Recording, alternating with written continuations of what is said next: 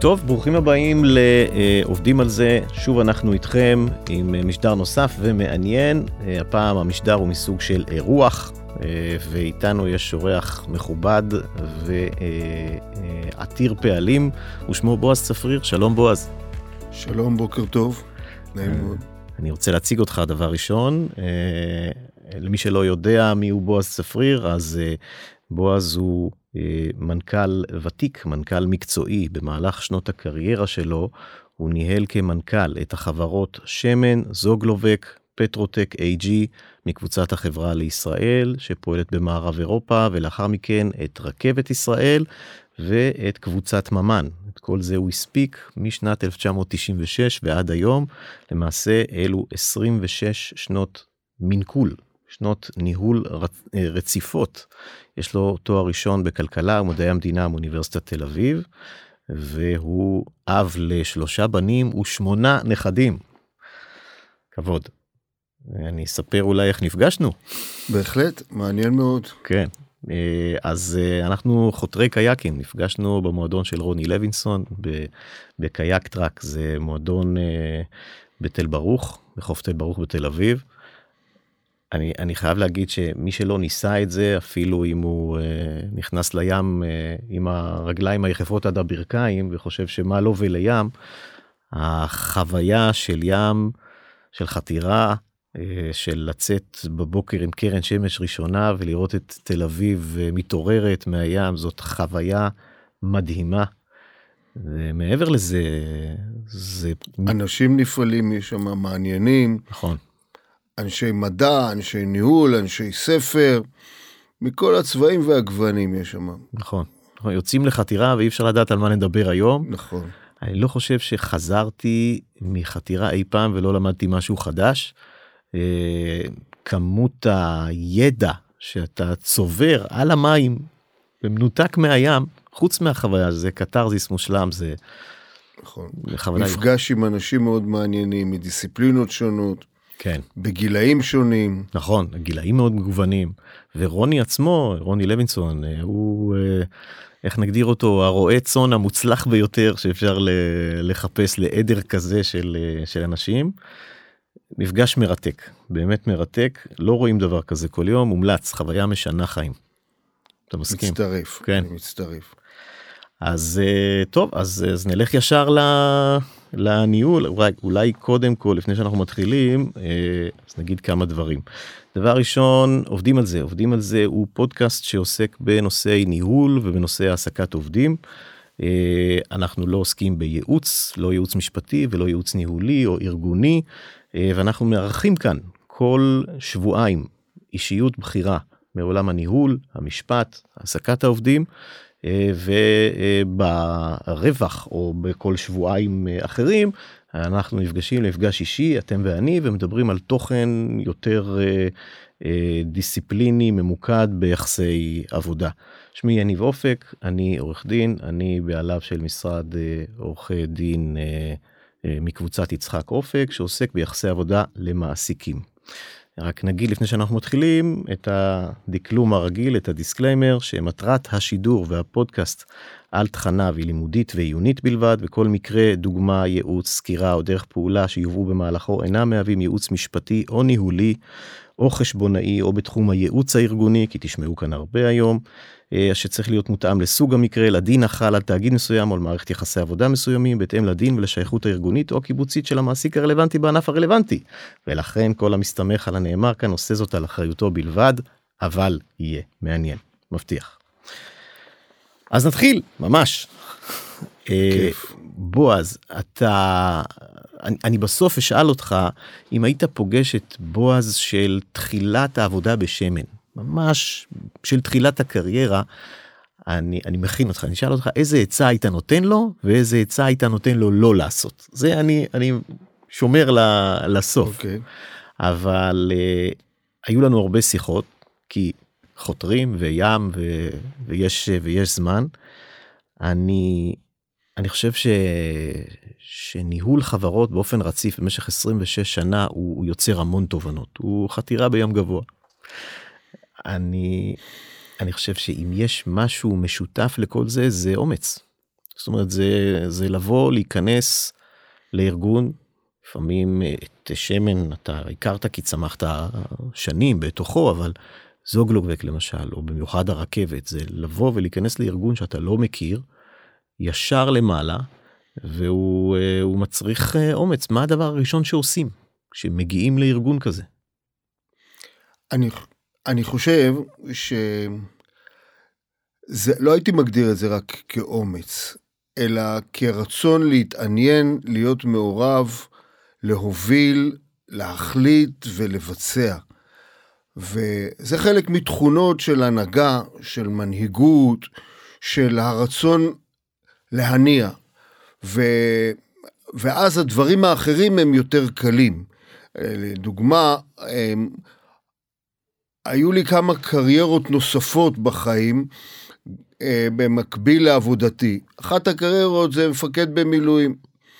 אה, לא בכדי הגעתי לדרגה כפי שהגעתי במילואים, אבל אלוף משנה, כל... נציין למי שלא יודע, התחלת כסרן מילואים והגעת לאלוף משנה בסוף. נכון, מכיוון שפיקדתי על, על, על פלוגות, על גדוד, הייתי במפקדת אוגדה, אבל תמיד אומרים, או בתקופות שאני, מכיוון שאני מבוגר, היינו עושים איזה 60 יום בשנה מילואים, וכולם אומרים שזה מאוד מאוד מאוד קשה. לא, זה לא מאוד קשה. מבחינתי, זה היה אה, מאוד מעניין, מאוד מאתגר, גם הרגשה של שליחות. וזה הרבה יותר קל מאשר לחייל, מכיוון שאתה מתכנן, אתה יודע, אין כמעט הפתעות, הצו שמגיע הביתה לא מגיע אליך בהפתעה, כי היית שותף ללוז, לזמנים, ולכן ה- הידיעה, שותף לידיעה, שותף לתכנון, הוא, הוא חלק, ולכן זה לא האומץ, אלא האופי, התהליך, העניין, הרצון. אני מבין. אני חייב לשאול אותך לגבי ההגעה למשרת המנכ"ל הראשונה, שזה היה בשמן. תכננת את זה? זאת אומרת, אתה... אתה כן, אתה, כן. כן. אני ידעתי מ... מ אני חושב, מבית ספר אה, יסודי, mm-hmm. שאני רוצה להיות בפוזיציות של מוביל, מפקד, מדריך, אה, רשג"ד, אה, ולכן גם טבעי שאם לא מפקד בכיר בצבא אז מנהל בכיר, ואלה החיים שהובילו אותי, זה כאילו להיות, לקבל החלטות, להוביל, להיות עם, עם אלה שמובילים, אלה שמקבלים את ההחלטות, שמיישמים את ההחלטות, ולכן זה היה מאוד מאוד טבעי בעבורי, בוודאי ששאפתי ואני אפילו בגילי, אני שואף כל הזמן להיות ב, בעמדת המשפיע. אוקיי, אוקיי. אה, אנחנו בשיחות שלנו לפני, היה לנו כמה שיחות על, על מה נדבר, עלה נושא המנהלים. נושא המנהלים, אה, כן. מנהלי הביניים, מנהלי המטה בארגון. אה, אז אני ניהלתי ארגונים בין, בהיקפים כספיים בינוניים וענקיים, עד כדי מיליארדים של שקלים, וגם מספר עובדים, 5,000, אה, 6,000 עובדים, אבל גם ארגונים עם 120 עובדים ו-400 עובדים. וכך גם ביחידות צבאיות. כולם אומרים שהמשאב העיקרי של הארגון הם העובדים. וזה נכון, העובדים הם משאב מאוד מאוד חשוב, אבל המשאב העיקרי הם המנהלים. המנהלים הם המשפיעים ומנהלים בכל רמות, בכל רמות הארגון. מהמנהל אה, שמנהל קבוצת עובדים, מחלקה של חמישה, עשרה, עשרים עובדים, ועד מנהל מפעל ש, שמנהל מאות עובדים ואלפי עובדים. הם, הם הלומדים, הם המובילים, הם המחליטים, הם אלה שנותנים מוטיבציה והנאה לעובדים. איך שהם ידאגו לעובדים שלהם, איך שהם יכשירו אותם, כיצד הם אה, אה, ישוחחו איתם, ידאגו לצרכים שלהם. כך ייראה המחלקה שלהם, הארגון שאותם הם מנהלים. ולכן הדגש העיקרי בהובלה שלי הוא דרך המנהלים, העצמת המנהלים. אני חושב שהם המשאב הכי חשוב בארגון. השאלה היא, זה נורא מתבקש לשאול את זה, איך? זאת אומרת, אתה, אתה מגיע לארגון, נשים רגע בצד את שמן, הכרת אותו טוב. לא, לא חייבים לדבר על שמן, כאילו הארגונים שהכי נתנו בי את ה... או הארגון שהכי השאיר בי אה, אה, תובנות, זה רכבת ישראל. עוד נגיע, נדבר עליו הרבה, אוקיי. על הארגון הזה, ברור. אז... אבל אני רוצה להתחיל רגע בשאלה כללית. הרכבת זאת סוגיה, יש שם מכל וכול. אני חושב שגם אם נעשה עוד משדר מיוחד רק על הרכבת לא נספיק לדבר על הרכבת. נכון. אבל uh, באופן גנרי כשאתה מסתכל על שדרת הניהול אתה מגיע לארגון אתה מפקד על ארגון חדש אתה מסתכל על שדרת הניהול ואתה אומר לעצמך אומרת, איך מתחילים. אני שואל עכשיו בתור זה לא אני אלא אני... במאזינים יש מנכ"ל שהתמנה ב... הוא, הוא רוצה הוא רוצה להבין איך הוא בוחר את אלה שהוא משמר איך הוא בוחר את אלה שהוא אה, אה, שהוא מזיז הצידה שהוא מחליף וכולי וכולי זה זה זה תיאוריה שלמה. קודם הכניסה לתפקיד ובשבועות הראשונים אה, נהגתי לראיין ולשוחח עם כל אחד ואחד מהמנהלים.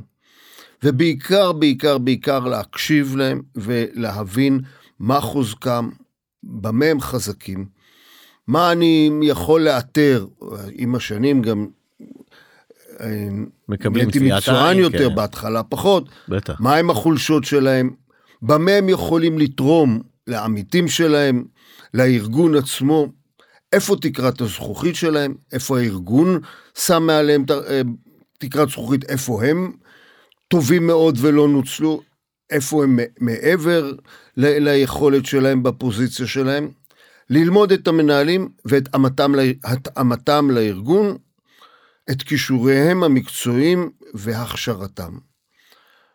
ומתחילים לעבוד. יש כאלה מאוד מאוד טובים שצריך להמשיך ולתת להם את המקום. ויש כאלה שהם בינוניים וצריך לתכנן איך מעצימים אותם, איך מכשירים אותם, או נותנים פרק זמן ואומרים, אם זה לא יצליח, צריך לשנות להם תפקיד.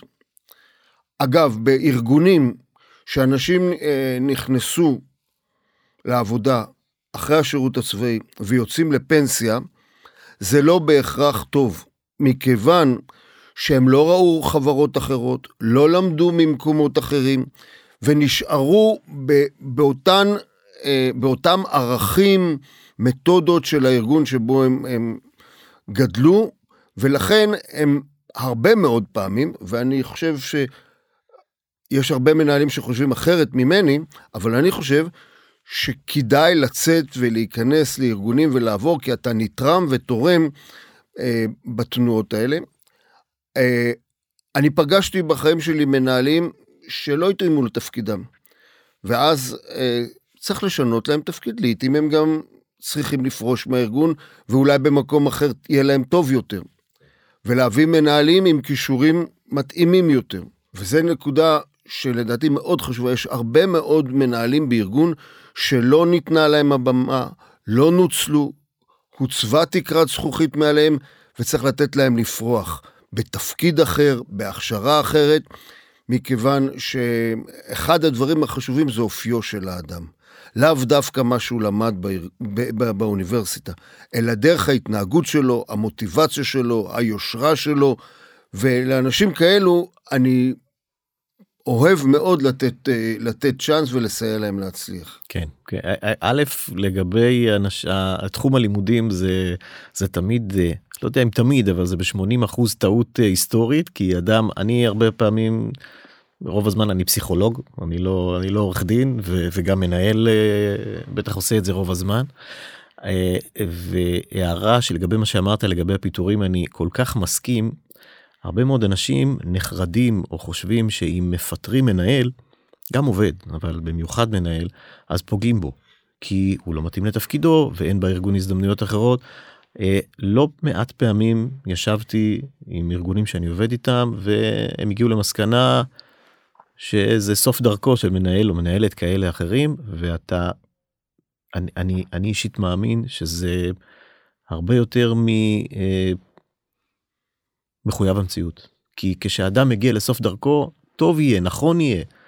לא לא לא נשתמש במינוח כמו לבעוט אותו או אבל לתת לו כיוון אחר. לתת לו ללכת לחפש את הכיוון שבו הוא כי הרי אם הוא לא טוב בתפקידו הוא מתוסכל, הוא מרגיש שהוא לא מתקדם, הוא חסום מלהמשיך. וזה בכל מובן זה רע. והוא משפיע גם לרעה על הארגון. נכון? כי נכון. לא טוב לו, והוא משפיע על, על, על העמיתים שלו, ועל העובדים שלו, ועל הממונים שלו, והוא לא מביא את התוצאות הנדרשות, אלא להפך. נכון, ועל אחת כמה וכמה שיש מתחתיו עוד צבר של די הרבה אנשים. הם ניזונים ממנו. יכול להיות שהם תקועים בתהליך. נכון, בדיוק. אוקיי, אני, אה, אני עובר לרכבת.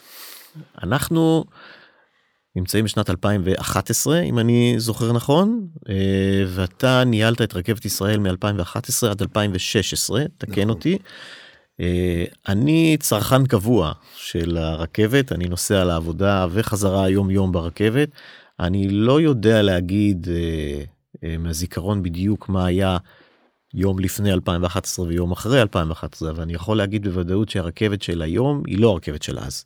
זו רכבת שאני אני זוכר רכבת של לפני עשור, יותר מעשור, אה, שנראית אחרת לגמרי מאשר רכבת היום, לרעה. זאת אומרת, אה, שירות לא ענייני, איחורים, אה, אתה, אתה מכיר את כל הבעיות של הרכבת, אני לא, אני לא אחזור על, אה, אפילו לא על מחצית מהם, והיה שם מהפך מאוד גדול. אז השאלה הראשונה שלי היא בהקשר לאומץ. אתה מגיע לארגון, אתה, מה אין בו? יש בו, יש בו נפוטיזם. יש בו קידום אה, של מקורבים, אה, יש בו מנהלים שלא היו ראויים, הם מנהלים ותקית, הם, הם היו שם הרבה שנים אז הם הפכו למנהלים. אה, יש שליטה מוחלטת של הוועד, לא תמיד לטובה, לכאורה כמובן. אז, וראיתי באחת ההרצאות המוקלטות שלך כשהתכוננתי סיפור על אותו עובד מתל אביב שעבר לוורד יריחו והמוניות עלו יותר מאשר השכר שלו. תופעות, עכשיו אתה יודע את כל זה, יש למעלה גם פוליטיקה, יש שר ממונה, אחד רוצה לפתוח את מסילות המלך דוד, השנייה קר לה, היא רוצה להגביר את החימום, זה כבר היה אחרי זמנך, יש עוד מישהי שרוצה לחזק את הפריפריה, אג'נדות פוליטיות ובתוך כל זה זה גם גוף מתוקצב שצריך לעבוד. אה, השאלה נכון. שלי, זה, לי זה נראה כמו ים של שלושה מטר גלים, אתה עומד בחוץ ואתה אומר לעצמך, תוך עשר דקות או שאני הפוך בתוך המים או שהים יורה אותי החוצה, למה להיכנס לים כזה? זה נראה, למי שלא אה, יודע אז דמיינו מה זה ים של אה, שלושה מטר כחותרים דמיינו שאתם יושבים על שרפרף ויש קיר מים של אה, קומה וחצי. ואתם אתם חושבים למה להיכנס לכל הברוך הזה כשאנחנו עומדים על היבשה אז הדבר הראשון שאלה מתבקשת. למה? מכיוון שזה אתגר מאוד מאוד מאוד גדול, אה, ועם הזמן גם הבנתי מה החשיבות שבדבר, והחשיבות של הדבר היא אה, מורכבת מכמה אה, אלמנטים. ראשית, רכבת ישראל, כמו צה"ל, כמו נמלי התעופה, כמו חברת חשמל, היא שלנו, של האזרחים. כן. היא לא של בעלי ההון, היא לא של השרים, היא לא של העובדים, ובוודאי לא של ועד העובדים. היא שלנו, וזכותנו לקבל את השירות האופטימלי בעבור המיסים שאנחנו משלמים. והדבר אחד. הדבר השני, זה מערך שמחבר את עם ישראל, את תושבי מדינת ישראל, עם הצפון והמרכז והדרום ופתיחת מסילות לגליל, לכרמיאל, חיזוק המסילות לבאר שבע, רכבת הנגב, אופקים, שדרות, נתיבות, מחבר את עם ישראל האחד לשני, מאפשר מקומות תעסוקה רבים יותר, מאפשר לימודים בכל מקום, מאפשר לחיות, פשוט לחיות. והיות וזה שלנו, וכשבאתי לא הבנתי עד כמה זה שלנו, ולא הבנתי עד כמה אה, השירות הזה כל כך חשוב לאזרחי מדינת ישראל, אבל עם הזמן זה הכל התעצם והרגשתי כמו אה, שירות מילואים של חמש וחצי שנים עם הנאה ואחריות מאוד מאוד גדולה. עכשיו, ישאל מאן דהוא, מה כל הבעיות האלה? זה כמו כל הזמן התקלות כל הזמן, רכבת נתקעת, ויש השבתת מסילה, ונפילת חשמל, ונפילת תקשורת, ובור ליד המסילה, ושיטפון. אבל אלה הדברים שהצוות שעבדתי איתו ואני אהבנו את כל האקשן הזה ולראות את התוצאות. לראות שמספר הנוסעים כשנכנסנו לתפקיד ב-2011 היה 160 אלף נוסעים ביום, ואחרי חמש שנים 260 אלף נוסעים ביום, 65 מיליון נוסעים בשנה, פתיחה של עוד קווים.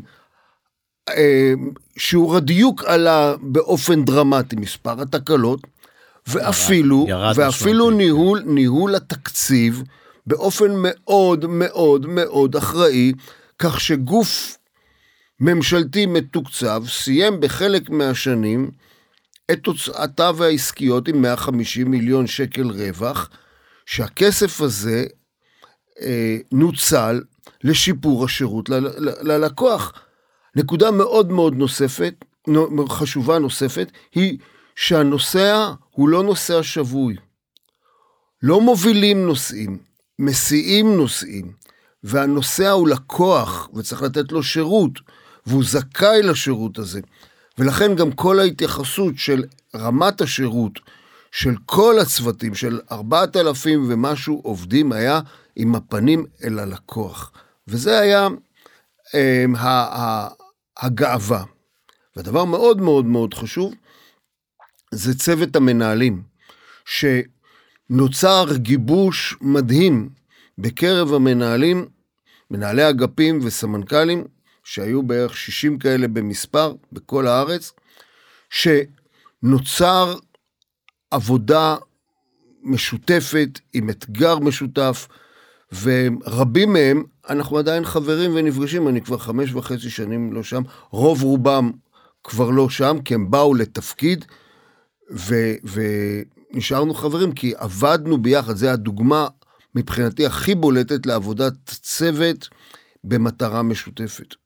זה אתגר, אני, אתם לא, מי שלא משתמש ברכבת או מי שלא מכיר את זה, לא יודע מה גודל המהפך, אבל זה, אה, זה ניכר קודם כל ב... שוב, אני נסיין אה, אקזמפלר מספר אחד, שפן ניסיונות הכי טוב שיש, כי גם היום הגעתי ברכבת ואני חוזר הביתה ברכבת, אה, אזור בנימינה, זיכרון. זה נראה בכל דבר, זאת אומרת זה נראה בתדירות, זה נראה בדיוק, זה נראה איך שהעובדים לבושים, עניבה.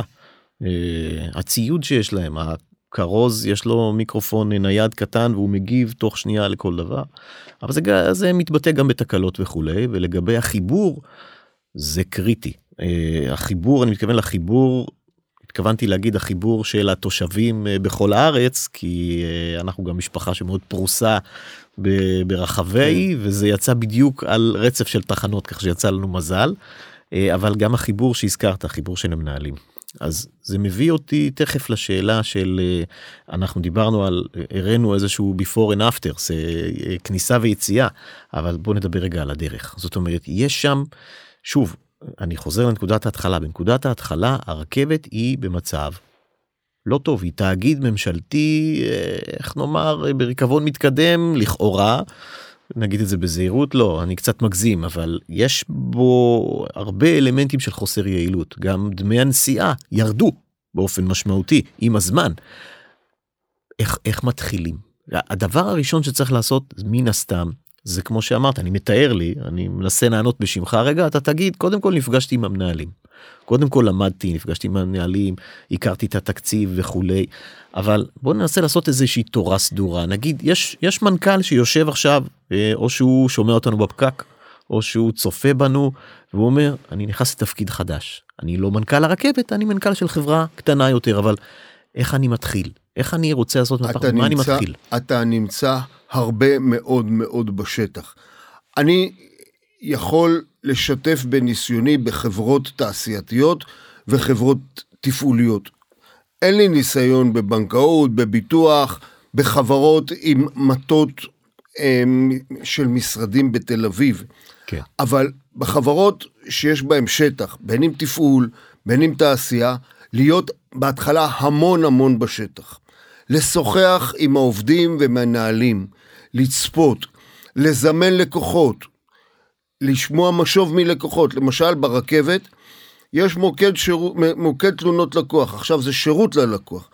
אספנו כל שבועיים את המתלוננים העיקריים והזמנו אותם לפגישות עם המנכ"ל. ויצא מהפגישות הללו תובנות עצומות וחשובות. אתה מרגיש את השטח, אתה משוחח עם העובדים, יש קבוצות מיקוד של העובדים פעם בשבוע, קבוצה של עובדים בחתכים שונים באתרים שלהם, נפגשים עם קבוצת עובדים לכוס קפה ובייגלה ושומעים מהם. מה שאתה שומע מהשטח, אתה לא רואה בדוחות, לא בדוחות הכספיים, לא בדיווחים של המנהלים, אתה שומע, אבל גם משמיע. זה גם הזדמנות לומר לעובדים ולמנהלי הביניים את האני מאמין שלך. ואם אתה, אה, אין אמת מוחלטת בשום דבר, אבל אם אתה הולך בדרך הנכון, בדרך הנכונה, ואתה אה, לעתים עיקש בדרך הזו, ואתה מבין שזה הכיוון הנכון. למשל, אה, כמות התקלות ברכבות. זה משפיע דרמטית על השירות לנוסע. מה זה אומר? שאם יש הרבה תקלות, אין תחזוקה מספקת. או נהיגה לא אחראית, או תחזוקה לא נכונה של המסילה, או של המנהרות. לך אחורה ותבדוק האם אתה מתחזק נכון, האם אתה מתחזק לפי הספר, האם אתה בודק אחרי התחזוקה שלך. האם אפילו ניקיון, יש כאלה שאומרים, רס"רים, אתם כמו רס"רים.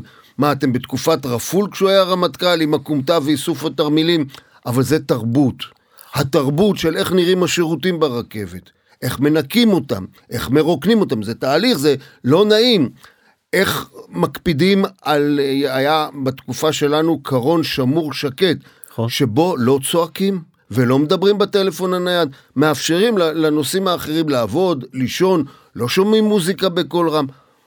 עושים תרבות בסביבה שאתה נמצא, לא מאפשרים או קונסים ב, ב, ב, ברמת האפשרות שבה ניתן לאכוף את החוק, לא מעשנים ברציפים, בוודאי שלא ברכבת, אבל גם לא ברציפים, ותחנות הרכבת נקיות, וזרימת הנוסעים, משתדלים שהם לא יעמדו כל כך הרבה בתור, ומטמיעים טכנולוגיה, כאילו, עושים את הדברים בכיוון הנכון. עכשיו, בגוף ממשלתי שכזה, אמרת נכון, יש השפעות מכל הכיוונים.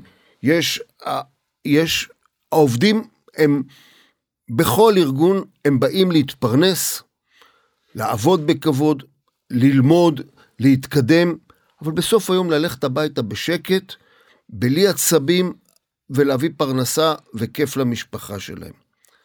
ועד העובדים הוא שונה, יש לו אג'נדות אחרות. בין השאר, בארגון ממשלתי, לא כך בחברות פרטיות, כי גם היו חברות פרטיות שהיו ועדים מאוד מאוד אחראיים וטובים.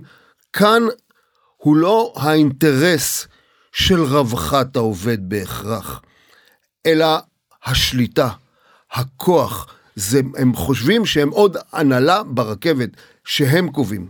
עכשיו, אם המנהלים חזקים, מחליטים, נחושים, לא מפחדים, אז המנהלים מנהלים. ואם יש ואקום ניהולי, הוועד מנהל. אם יש עובד שיש לו קשיים בבית, ויש לו מחלה, או יש בעיה עם הילדים, ולא אתה כמנהל טיפלת, הוועד יטפל, ואז הוא חייב לוועד, ולא חייב לך. וזה ממש מתאים לאינטרסים של ועדי עובדים מסוימים. בתקופה שאני ניהלתי את הרכבת, כך, כך היה ברכבת. יש הרבה מאוד אינטרסים פוליטיים, אינטרסים של ראשי ערים, אינטרסים של אה, פוליטיקה כלל ארצית. זה לא הולך עם, עם הקו שממשלות ישראל התוו במשך שנים להתפתחות הרכבת. תכנון רכבת, קו רכבת מתוכנן 10-15 שנים קדימה. זה לא לגזור את הסרט מחר בבוקר. זה לחבר את הנגב, תוכנן הרבה לפני שאני באתי.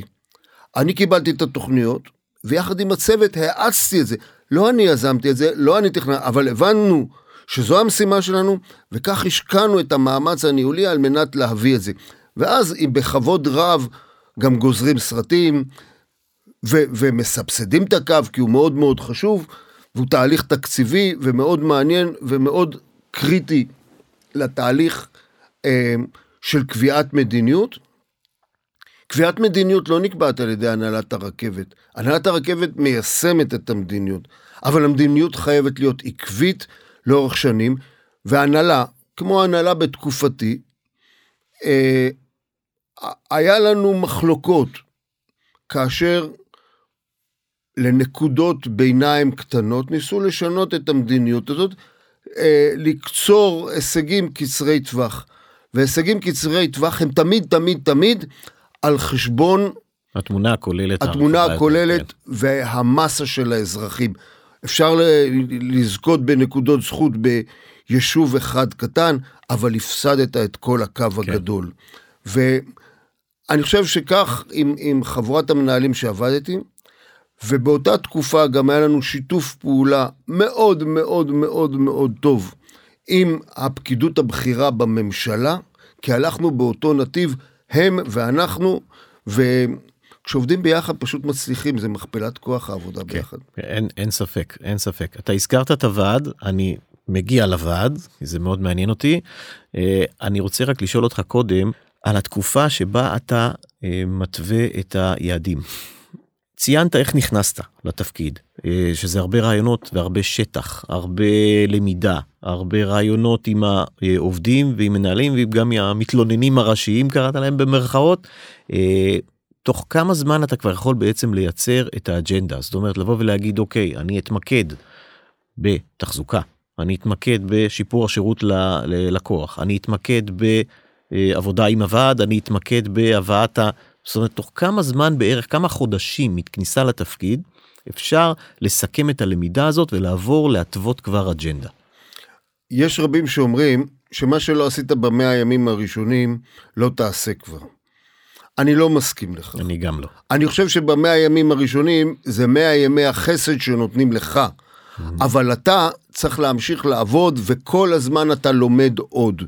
עכשיו, בתקופה של החודשים הראשונים, אתה עושה כמה דברים. אחד, לא אתה המצאת את התפקיד, לא אתה המצאת את החברה. אתה מאמץ הרבה מה, מהתוכניות שעשו קודמיך. אתה לומד מה תכננו קודמיך. יש בהרבה מקומות, בא מנכ"ל חדש, הוא ממציא את הגלגל. מי שהיה לפניו לא יודע כלום, דבר ראשון גם עושים תוכנית אסטרטגית, מזמינים איזה חברה בינלאומית שכותבת תוכנית אסטרטגית, בכלל עם הספירלה מצד שמאל, סימן שזה באנגלית, אז זה בכלל הרבה הרבה יותר חכם.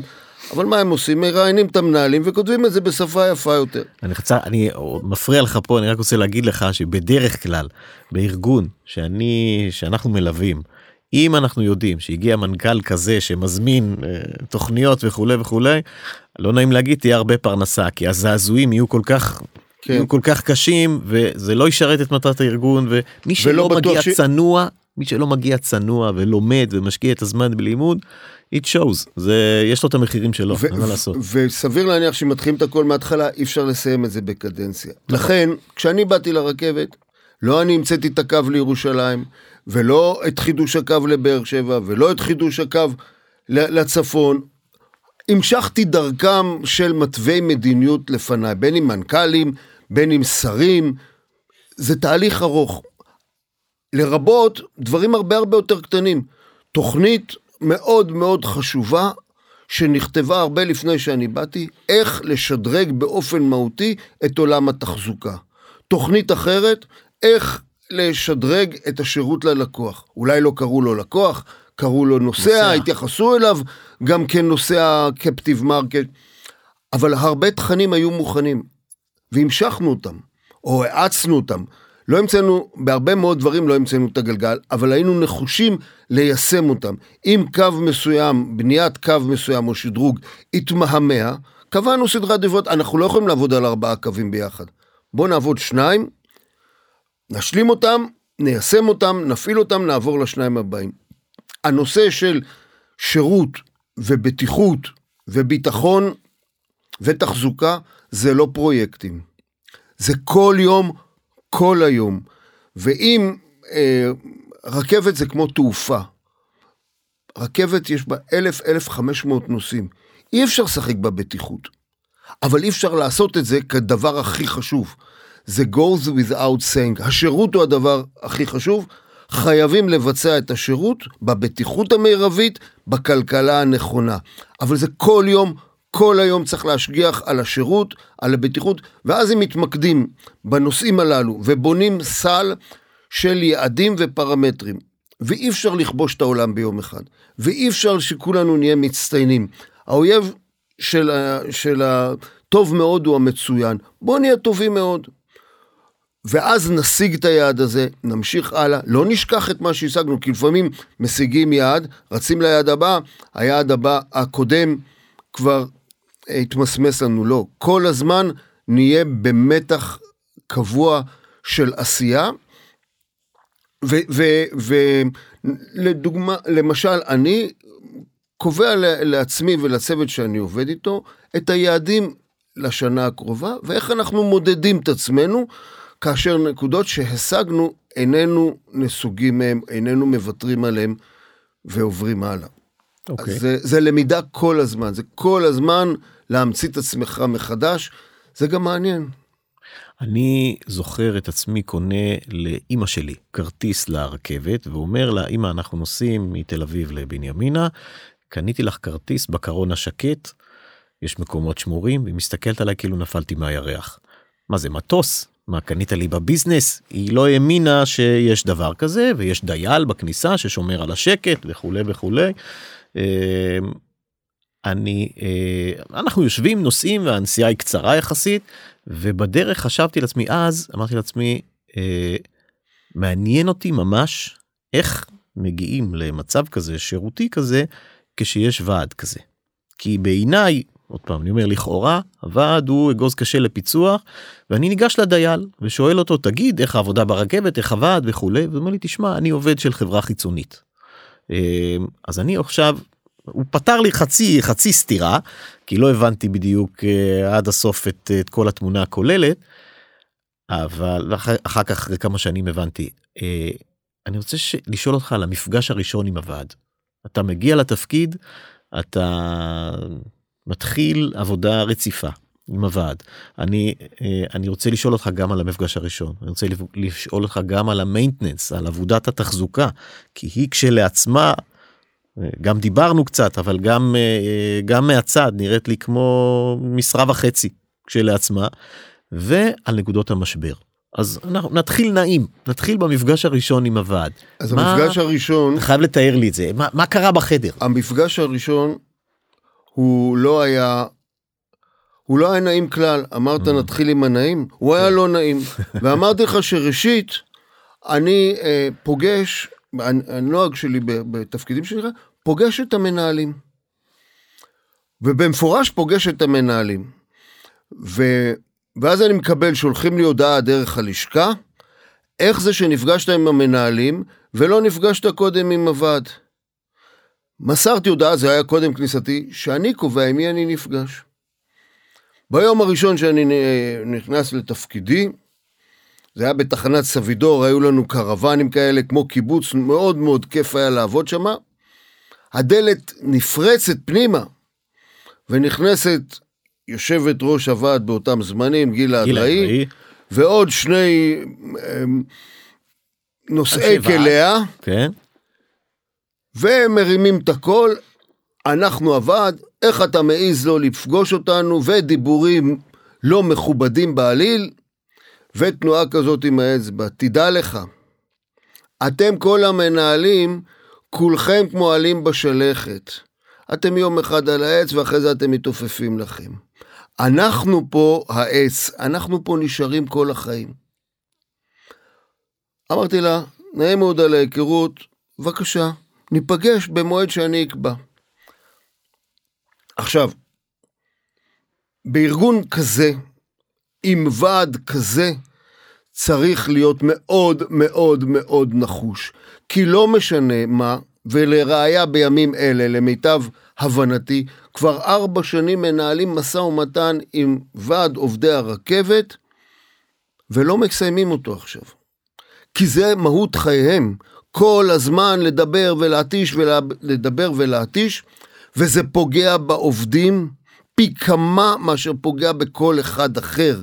מכיוון שהעובדים כל הזמן במתח, ואמרנו קודם, העובדים רוצים לעבוד, ורוצים להתפרנס, ורוצים לתת שירות טוב, ולתת עבודה נכונה, אבל כל הזמן, ובארגון שיש לו למעלה מ-40 חברי ועד, כל אחד, מישהו מנסה כל הזמן להוכיח משהו. ואני החלטתי שזה לא הדבר החשוב ביותר בעבודתי. זה רעש רקע. הוא צריך לדאוג לעובדים, אני חושב שהוא לא עושה את זה כראוי, אבל אני צריך לדאוג לנוסעים ולמטענים ולגורמי הייצור שנותנים את, ה, את השירות הנכון בזה. היה לי צוות מעולה, ואחד מהם אתה תפגוש, אתם תפגשו, ירון הדרי בעתיד, שהוא היה סמנכ"ל משאבי אנוש, ולא היה צוות קבוע שעסק ברעשי ועד העובדים, ואני קורא לזה רעשי ועד העובדים, כן. מכיוון שרבים מהם הם לא במהות, לא לטובת הנושאים, לא לטובת העובדים ולא לטובת המדינה.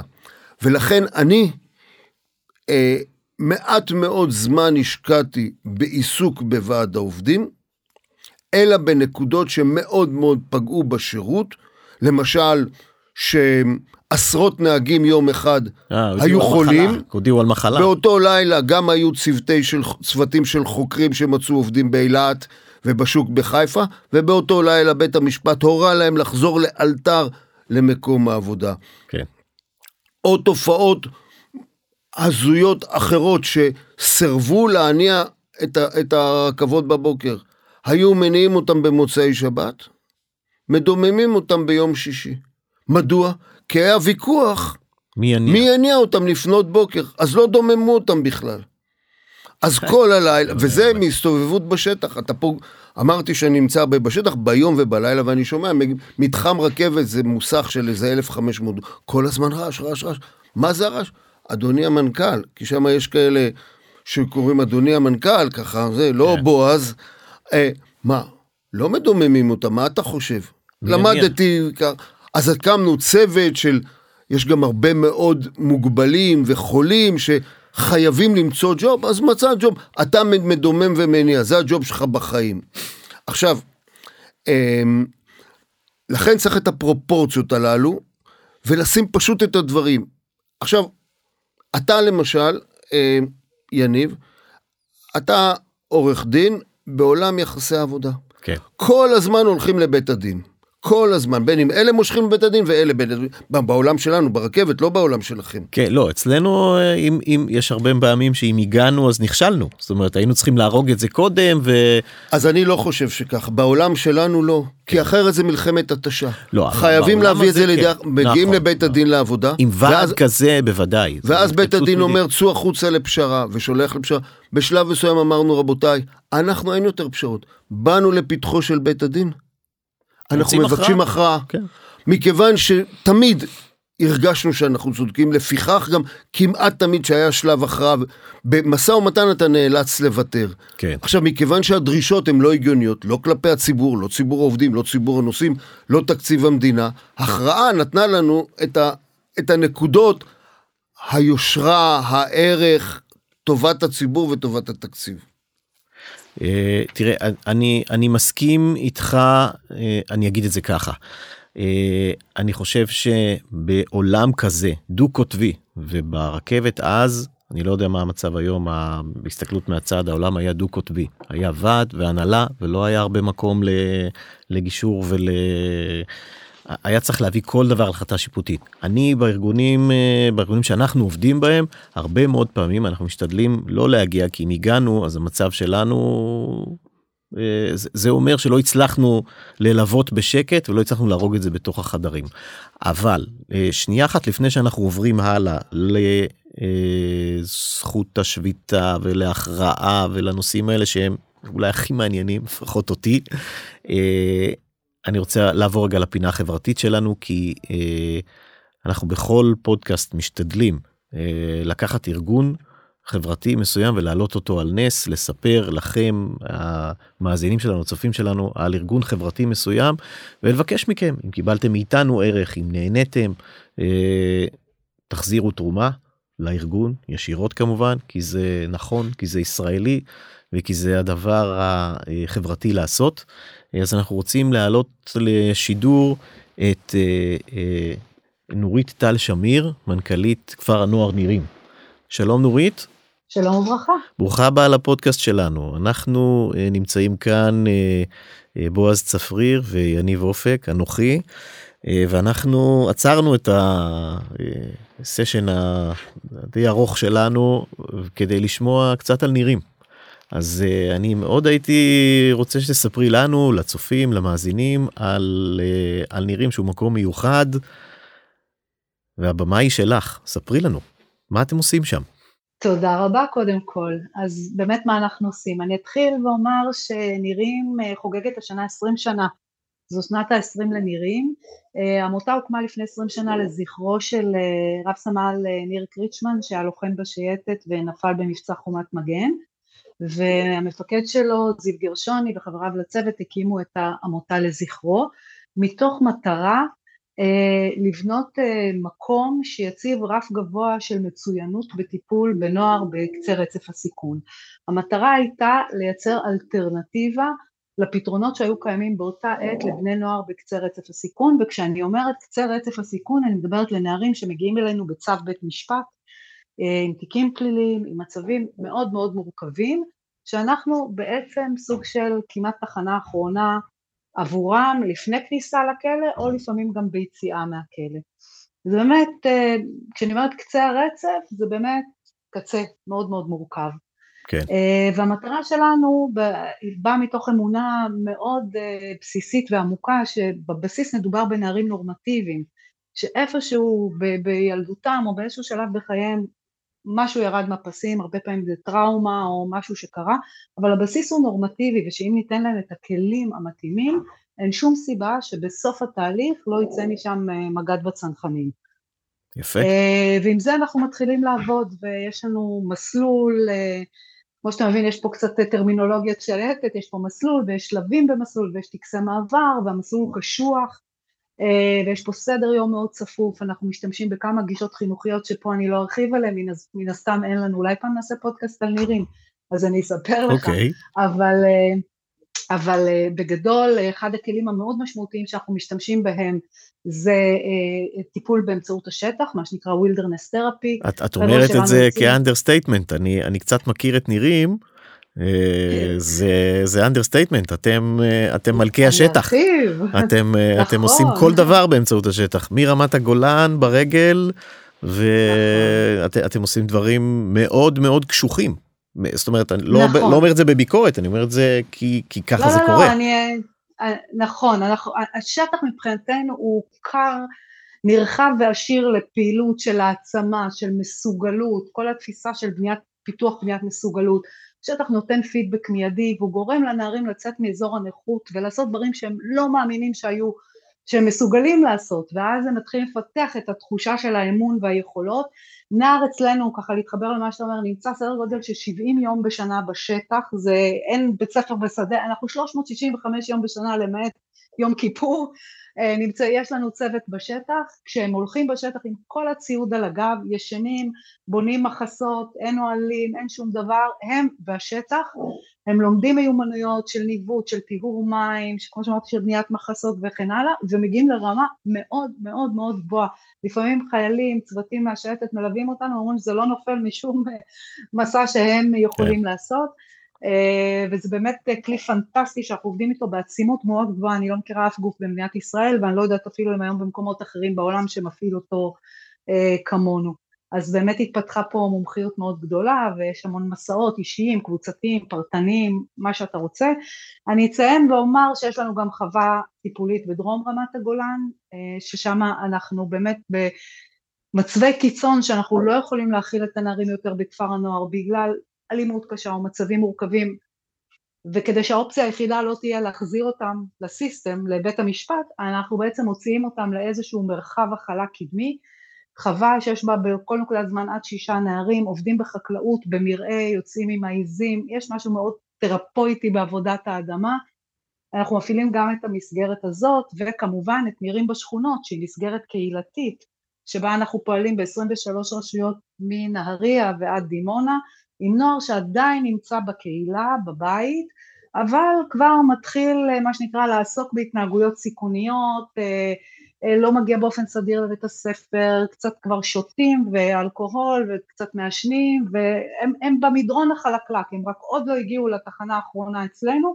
הם רגע לפני, ואנחנו מנסים באמצעות אותה תפיסה ואותם כלים חינוכיים למנוע את ההידרדרויות ולהחזיר אותם למערכת הנורמטיבית לפני שהם מגיעים אה, למסגרות חוץ ביתיות שהן כבר הרבה יותר קשות ו, ומורכבות. אני רוצה לציין רק קצת לגבי התוצאות, התוצאות שלנו.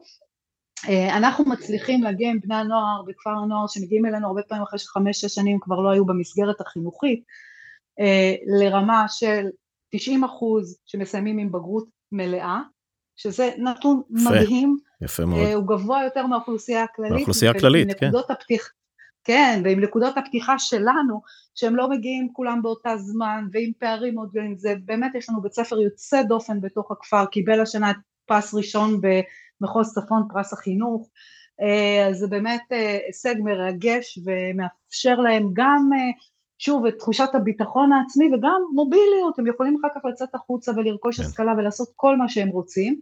והדבר השני זה ש-97% מבוגרינו מתגייסים לשירות משמעותי בצה"ל, ביחידות הכי מובחרות והכי קרביות בדיוק עכשיו, היה פה בוגר שלנו שעבר יום גיבוש סיירות, ממש סיים עכשיו, מרגש, אה, והם באמת אה, עושים אה, שירות משמעותי שמעבר לצד האזרחי, חברתי, ציוני שיש בדבר, זה פשוט עוד שלוש שנים במסגרת שאם השירות הוא טוב, היא מסגרת מיטיבה ובונה וממשיכה, ויש לנו מדור בוגרים שמלווה אותם במהלך כל השירות הצבאי וגם לאחריו, ואנחנו מעניקים מלגות לימודים ונותנים ייעוץ תעסוקתי ו mentoring. המטרה ארוכת טווח שלנו היא להפוך אותם לאזרחים נורמטיביים ותורמים בחברה הישראלית, לכן אנחנו גם לא נפרדים מהם או רואים את משימתנו כהושלמה בגיל 18, אלא רואים את עצמנו מלווים אותם לאורך כל הצמתים הקריטיים בחיים שלהם, כן. וזה אחד הדברים הכי מרגשים והכי מספקים שבן אדם יכול לתאר לעצמו. אוקיי, זה, קודם כל זה נשמע מדהים, אני, יש, יש לי היכרות מוקדמת כמו שסיפרתי לך, אז אני שומע את הסיפורים גם מבפנים, אתם עושים עבודת קודש. איזה יופי. איך תורמים? נורית, איך, איך, איך, איך הצופים, איך המאזינים יכולים לתרום אליכם ישירות? פשוט מאוד, אה, נכנסים לאתר שלנו, יש אתר, עושים www נירים או עמותת נירים, תרשמו עמותת נירים בגוגל, אתם מגיעים, באתר יש עמוד תרומות, הוא מאפשר תרומה מאוד מאוד פשוטה, אם זה בכל מיני, במגוון כלים, אם בביט או כרטיס אשראי או מה שאתם רוצים.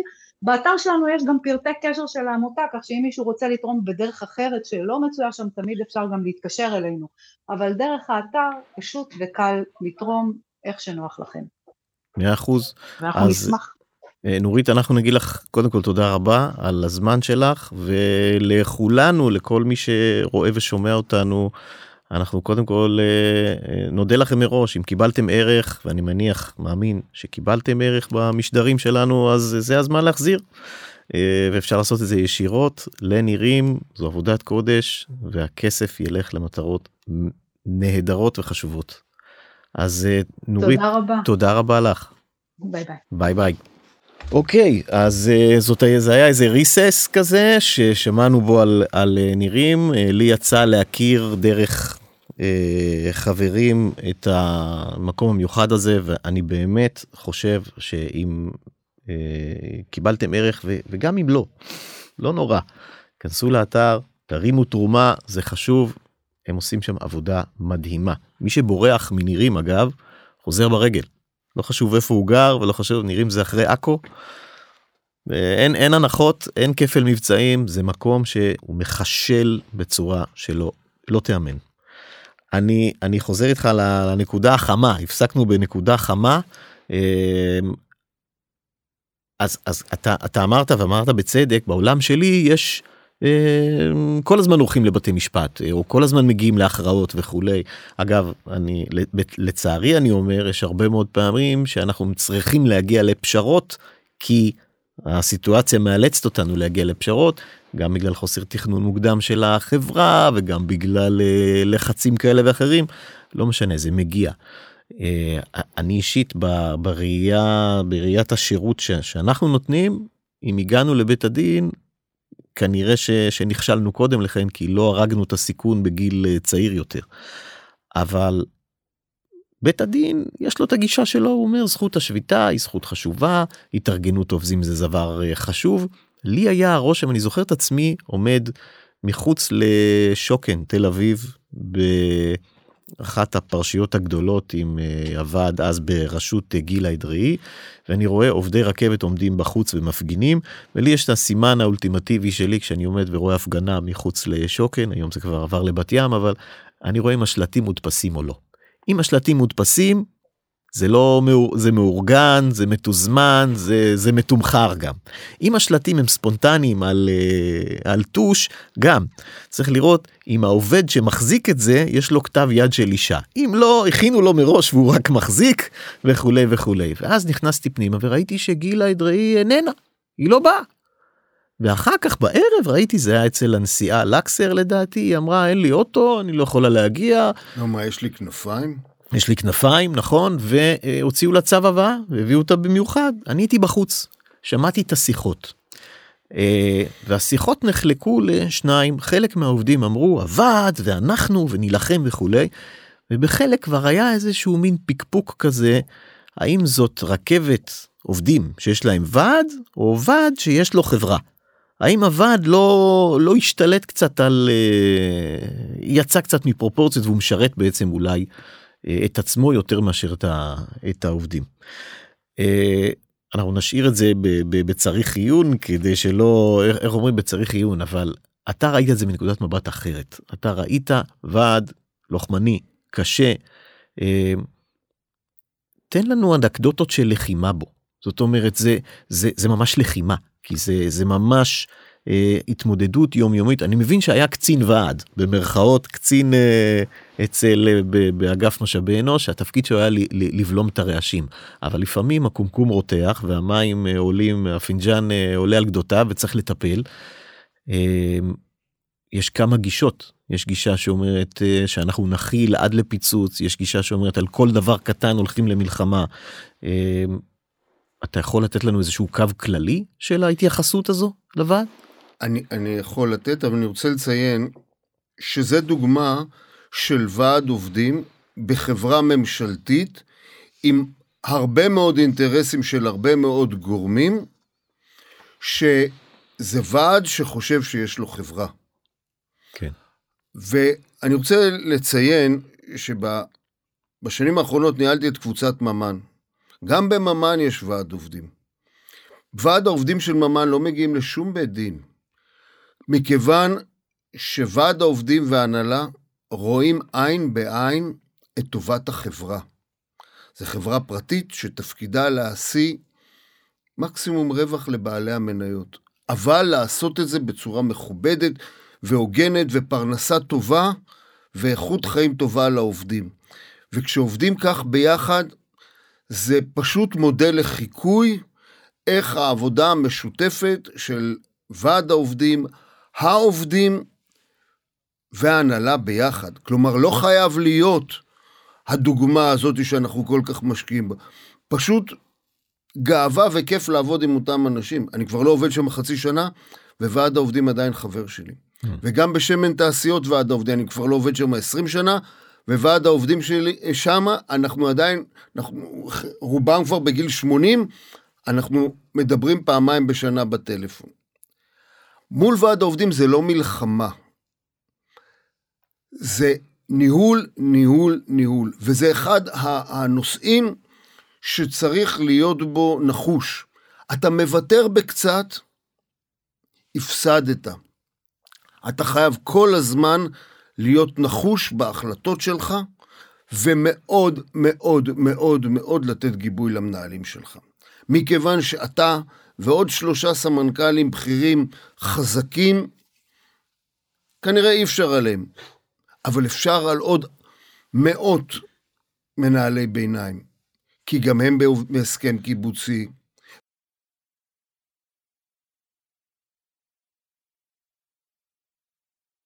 אבל הם מנסים להניע את העובדים, וגורם אחר אומר להם, היום לא מתקנים את המנועים, היום עושים משהו אחר בכלל.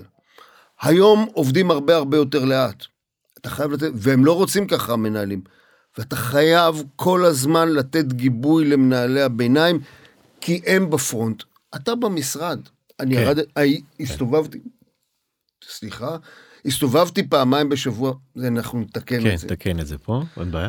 אני הסתובבתי הרבה בשטח, אבל בסוף אני יכול ללכת אחורה, לשבת, לנוח, לחשוב. מנהל המחלקה לא יכול. הוא כל הזמן מפעילים עליו לחץ, ביום ובלילה, כי זה שישה וחצי ימים בשבוע עובדים. אתה חייב לתת לו גיבוי. לעזור לו, לתמוך בו, לתמוך אותו, לסייע לו, להכשיר אותו. אה, ו... ב- בסופו של דבר, יש הסתדרות העובדים, וההסתדרות פועלת בכמה מישורים. מצד אחד, היא צריכה את הוועדים החזקים, כי באמצעותם לכאורה היא מגנה על החלשים. אבל היא צריכה אותם גם בשביל הבחירות ובשביל הכוח שלהם. אבל כשיש תקופות, למשל, שפגע מאוד מאוד התנהגות הוועד במעמדה של ההסתדרות ובמעמדו של יושב ההסתדרות,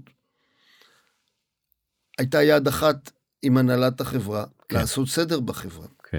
או כאשר היה אינטרס עם, בשלב מאוחר יותר עם אבי ניסנקורן, לגרום לחברה להתנהל באמות מידה מודרניות, כמו יעדים ומדדים ומענקים ומבנה שכר ש, שעובד משתכר טוב בהיותו עובד פעיל, אבל גם לא מידרדר מתחת לקו העוני בפנסיה, ולשנות את מבנה השכר, ולתת שכר פחות או יותר שווה לכולם, לא החזקים יקבלו תמיד תוספות גדולות יותר, והזוטרים תוספות קטנות יותר, לתת תוספת בכסף ולא רק באחוזים, ולא רק למקורבים, היה שיתוף פעולה מאוד מאוד טוב בהיבט העקרוני שבדבר, שצריך לדאוג לעובדים ולא רק לעוצמות הכוח של הוועד. אז זה מקרה מרתק הנושא של ועד עובדים ברכבת כי עוד פעם זה לא אה, דעתי האישית אני לא הייתי שם אני קראתי אה, אני מצטט אה, כתבות או ששמעתי מה מה שראיתי במסדרונות שם וכולי אבל לא לא הייתי שם מעולם זה היה פרשייה מרתקת להסתכל נכון. עליה מהצד. עכשיו אני רוצה לחזור איתך לתחילת הקריירה לקראת אה, לקראת סיום ולשאול אותך את שתי השאלות שהבטחתי שאני אשאל בהתחלה. השאלה הראשונה היא אתה פוגש היום את בועז צפריר בתחילת הקריירה שלו ואתה רוצה לתת לו עצה. אני אגב מת לפגוש את עצמי בגיל 80. יש לי כמה שאלות רק כמה קטנות אם אפשר לשאול את עצמי כי אני צריך את ההכוונה הזאת תמיד כולנו היינו רוצים. אה, איזה עצה אתה יכול לתת לעצמך הצעיר ממרום 26 שנות אה, אה, ניהול. אה, חלק מהעצות הן עצות של אנקדוטות של בחור שגדל והתחנך במדינת ישראל עם תחושה מאוד מאוד ציונית. פעם כל חוות הדעת שלי על אנשים היה איפה הם שירתו בצבא. ככה בחרתי. עובדים. נכון. ככה היו החברים שלי, ועם הגיל למדתי שיש גם אנשים שלא לא היו ב, ביחידות שאני שירתתי, אבל יש להם איכויות אחרות לגמרי. הם יכולים להביא השכלה וידע אחר, ורגישות אחרת, שקצת חסרה לי הרגישות, ולהם הם יודעים להביא יותר רגישות, יותר להקשיב, יותר להניע אנשים ב... ב באחווה יותר, בליטוף יותר, ולכן לא, לא את כולם, ב- אבל זה ייחודי לישראל, כי ניהלתי גם חברה בחוץ לארץ, שם לא בוחנים איפה שירתת בצבא, זה לא, לא רק איפה שירתת בצבא. שתיים, אה, שיש אה, הרבה מאוד איכויות של אנשים ב, ב, בסביבות מאוד מאוד מאוד מאוד רחבות. אני פעם חשבתי, חוץ מהצבא, שרק המקצועות הריאליים הם המקצועות החשובים.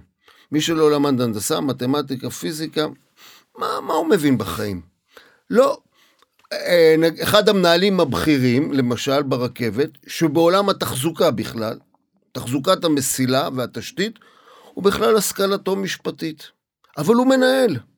אז הוא יכול גם ללמוד, ייקח לו שנה ללמוד את הדברים שלה, הוא לא צריך לחתום על תוכניות ולא לתכנן, אבל הוא מנהל, הוא צריך להניע כמה מאות עובדים. והוא בא מדיסציפלינות אחרות שהן לא לאו דווקא, דווקא ריאליות. ו, אמ, ודבר אה, שידעתי שזה יהיה לי אה, בחיים, ואני שמח שיישמתי, לא להיות כל החיים באותו מקום עבודה. Mm. כל שבע שנים, חמש שנים, החלפתי, אה, או שהנסיבות הובילו לכך, אבל גם אם הנסיבות לא הובילו, אז הייתה החלטה מאוד קרה שצריך להמשיך הלאה. כן. בתפקידי הראשון לפני שמן גרתי בראש פינה, עברתי, גדלתי בגבעתיים, עברתי לעבוד בראש פינה במפעל מתכת מאוד מאוד גדול, והיה לי נורא טוב, והיה למשפחה מאוד מאוד טוב. אבל אם הייתי נשאר שם, אז לא, לא הקריירה שלי הייתה נראית אחרת, אחרת לגמרי לגמרי, לגמרי כן. וזה שעברתי ממקום עבודה. כן. דבר נוסף, לא לפחד, לא משינוי מקום עבודה, וגם לא משינוי גיאוגרפיה.